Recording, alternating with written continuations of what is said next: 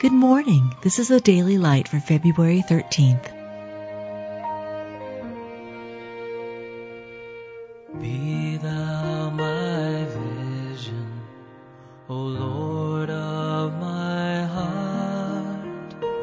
Not be all else to me, save that thou art. Upon the likeness of the throne was the likeness as the appearance of a man above upon it. The man Christ Jesus. Made in the likeness of men, found in fashion as a man. Forasmuch as the children are partakers of flesh and blood, he also himself likewise took part of the same, that through death he might destroy him that had the power of death. I am he that liveth and was dead, and behold, I am alive for evermore. Christ, being raised from the dead, dieth no more. Death hath no more dominion over him.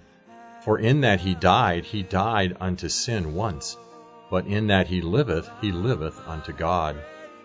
What and if he shall see the Son of Man ascend up where he was before? He raised him from the dead, and set him at his own right hand in the heavenly places. In him dwelleth all the fullness of the Godhead bodily. Though he was crucified through weakness, yet he liveth by the power of God.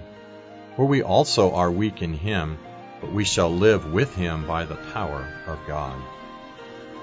You've just been listening to The Daily Light, a daily morning and evening devotional of Scripture compiled by Samuel Bagster and published in 1825.